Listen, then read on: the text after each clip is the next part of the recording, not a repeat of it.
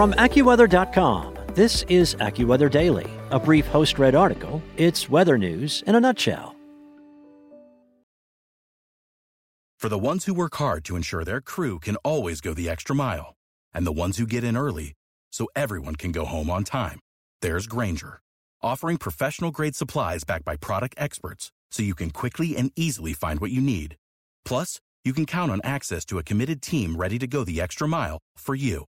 Call, click Grainger dot com, or just stop by. Grainger, for the ones who get it done.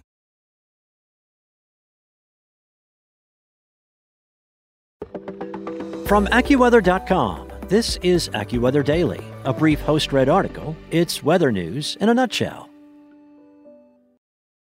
It's Thursday, February seventeenth, and a new study finds that the drought plaguing the American West is the worst it's been in twelve hundred years, by Adriana Navarro. The pulse of the Colorado River has long served as a gauge of the American Southwest's water supply, and a new study has found that the intensity of the current megadrought is a threat to its health not seen in over a millennium. The western United States and parts of northern Mexico are experiencing their driest period in at least twelve hundred years, according to a recent peer-reviewed study published in the journal Nature Climate Change.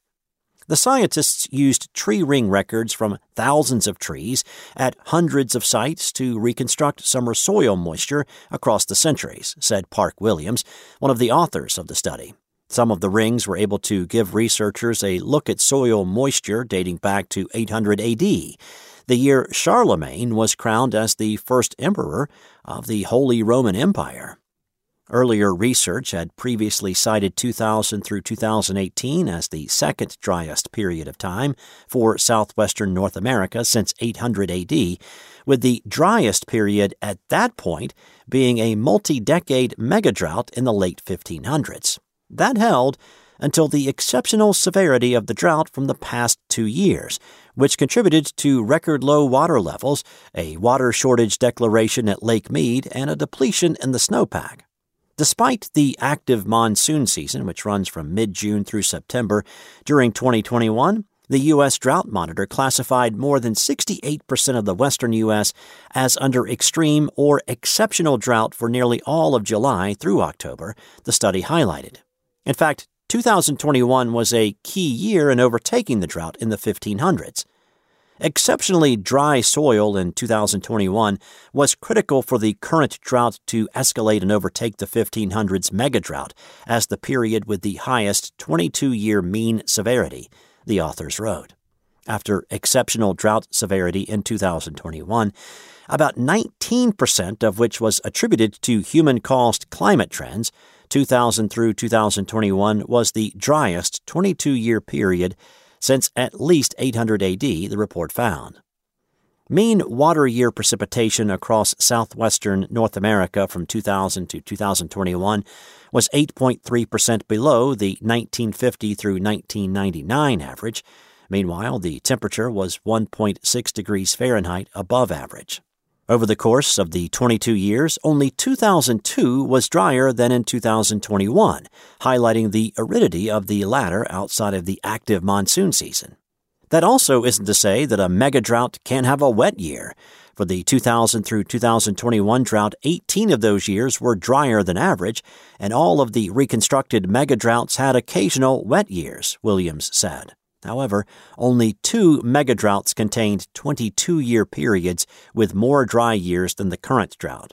Both two thousand two and two thousand twenty-one were most likely drier than any other year in nearly three centuries, ranking respectively as the eleventh and twelfth driest years from eight hundred to two thousand twenty-one.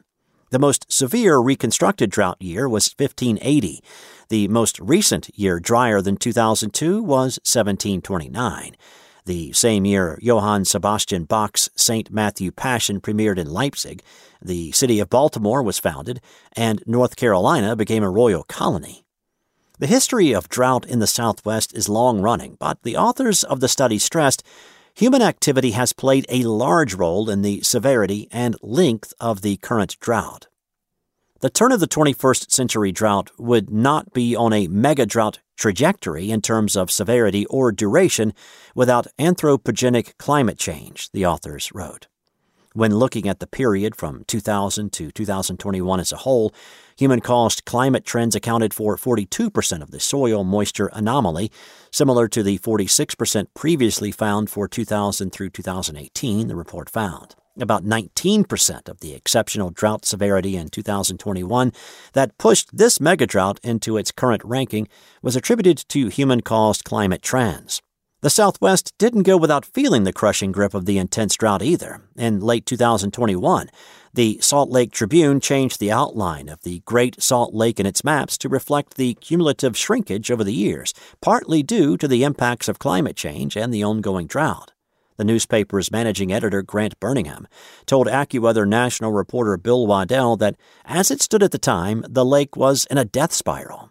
Further southwest, the federal government declared the first water shortage at Lake Mead during the middle of August two thousand twenty-one as water levels dropped at Hoover Dam. In June, the water levels had dropped to a then record-breaking one thousand seventy-one point five six feet above sea level.